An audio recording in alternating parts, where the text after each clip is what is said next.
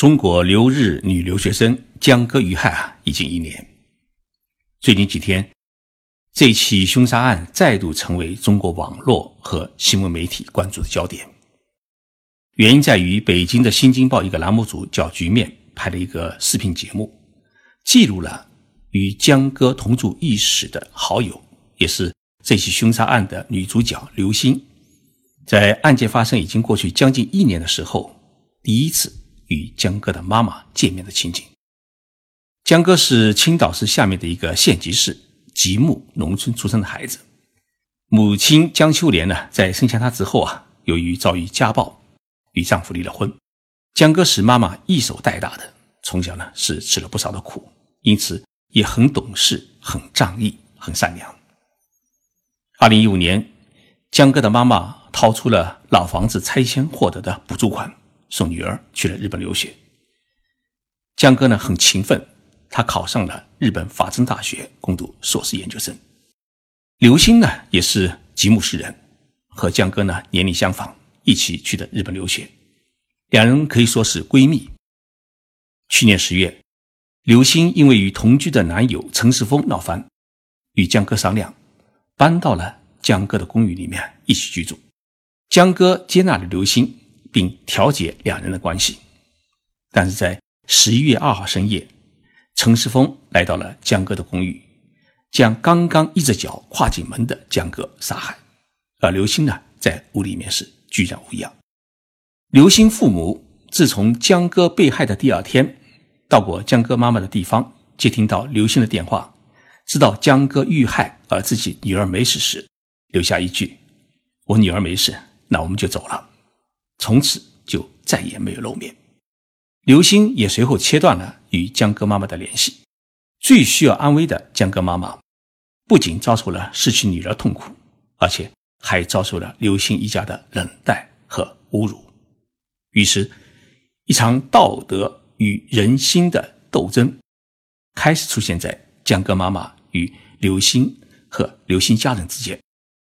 而《新京报》的这个视频节目，更是点燃了。许多人关注的道德的焦点。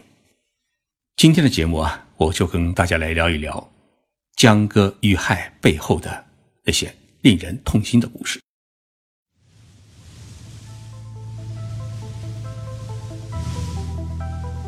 任你波涛汹涌，我自静静到来。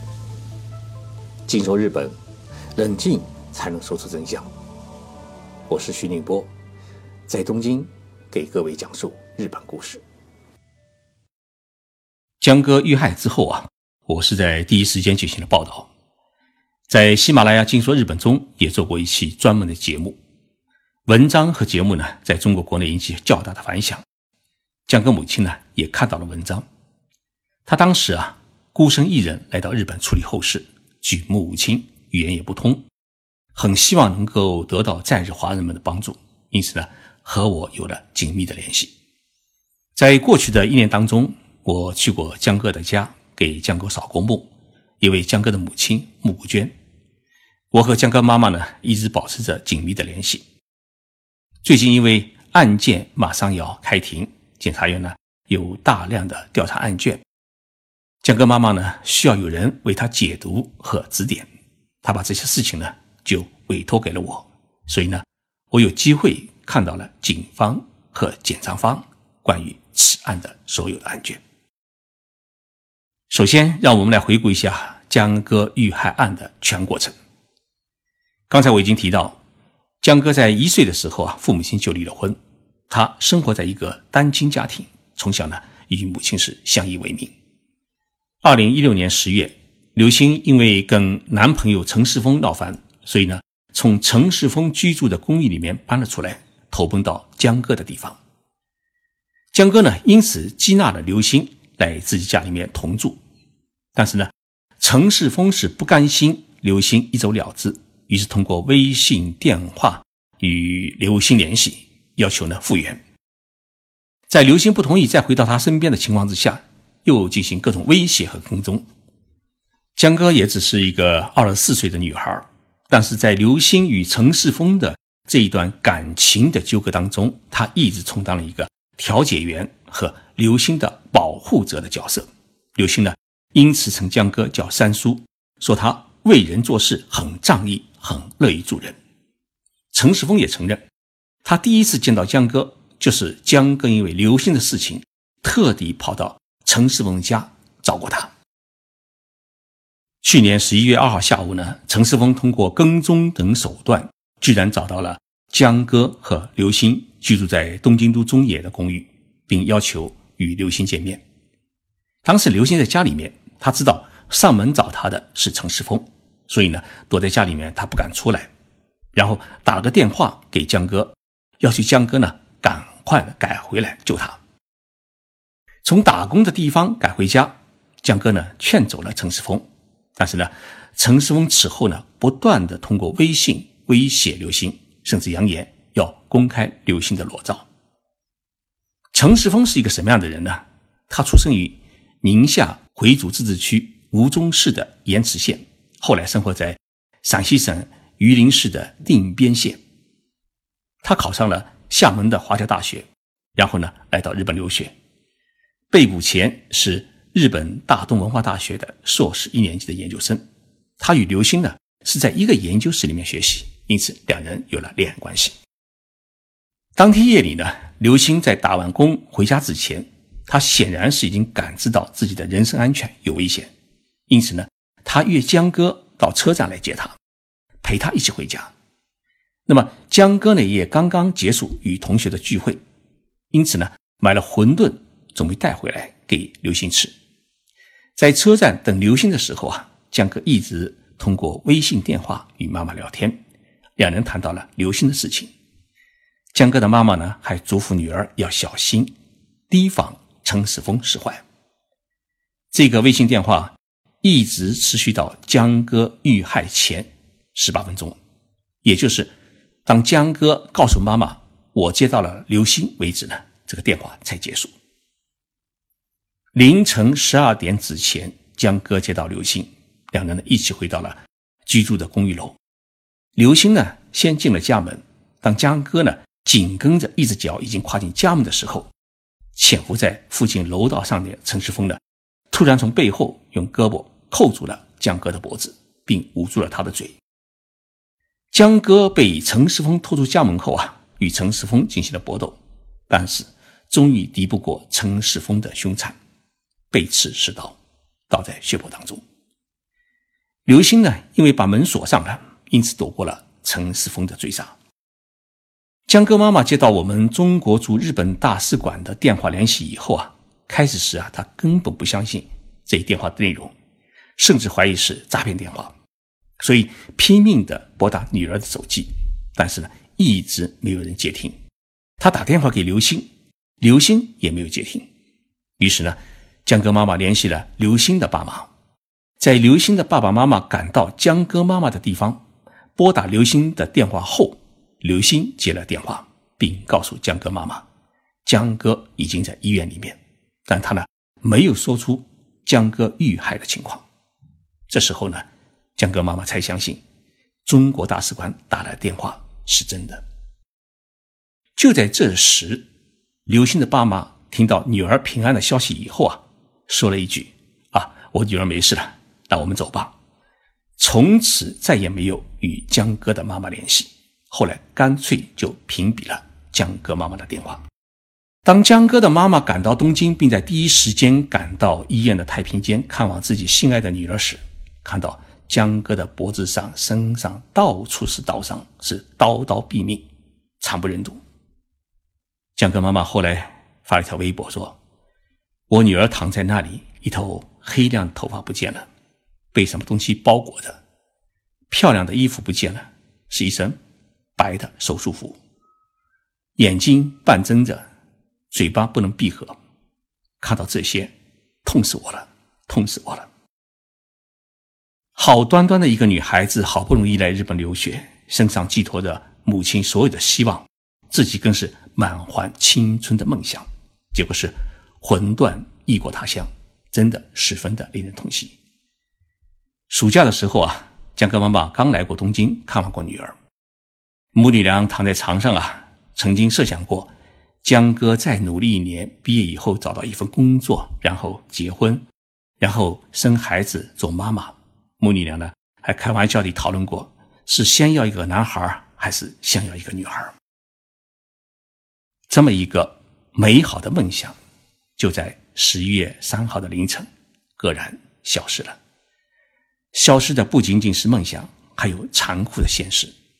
刘星和他的家人也都消失的没有任何的一点音讯。刘星的心里很清楚，江哥是替他挡刀才遇难的。刘星的父母亲也知道事情到底是怎么回事情，所以从这个角度来讲，刘星和他的家人啊，应当是好好的厚待江哥的妈妈，能出多少力就出多少力，这是最基本的一个道德的礼仪。但是呢？将近一年当中，他们即使与江哥的妈妈生活在同一个城市里面，依然采取了一个躲避、屏蔽的行动。甚至刘星的母亲在电话里面对江哥的妈妈说：“江哥的死是因为你女儿的命短。”所以呢，这个凶杀案悲剧之外，不应该出现的这种人性的悲剧却出现了。而这两起悲剧呢，同时压在。江歌母亲的身上，我认为是很不公平的。我女儿是为刘星死的，这个念头呢，一直缠绕在江歌妈妈的心头。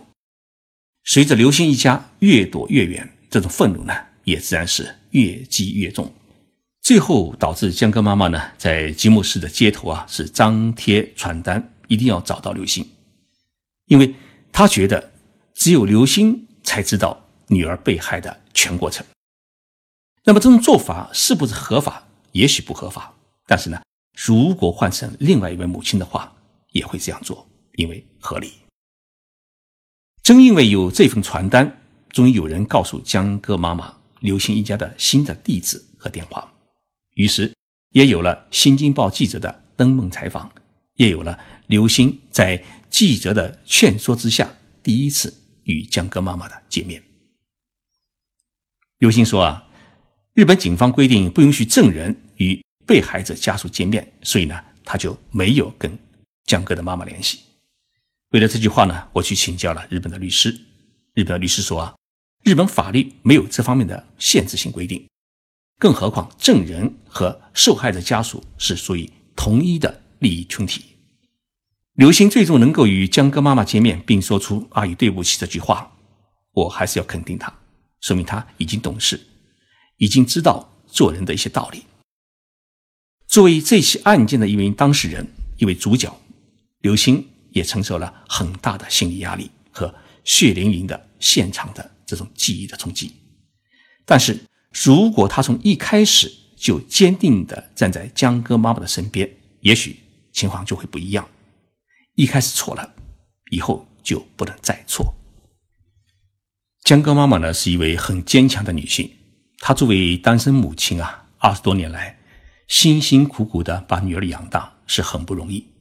她曾经说过：“再过一年，我这一生就有了出头之日，因为女儿一年以后就毕业了，就可以工作了。”当一切都化为灰尘的时候，江哥的母亲也想过自杀。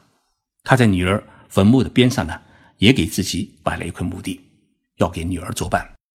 但是呢，有两个很重要的原因支撑着他继续活下去：一是他要给女儿讨一个说法；另一个呢，就是这么多好心的我们喜马拉雅听众朋友、我们的网友，还有许多在日本的华侨华人留学生，一直在鼓励和支持他，给他许多温暖。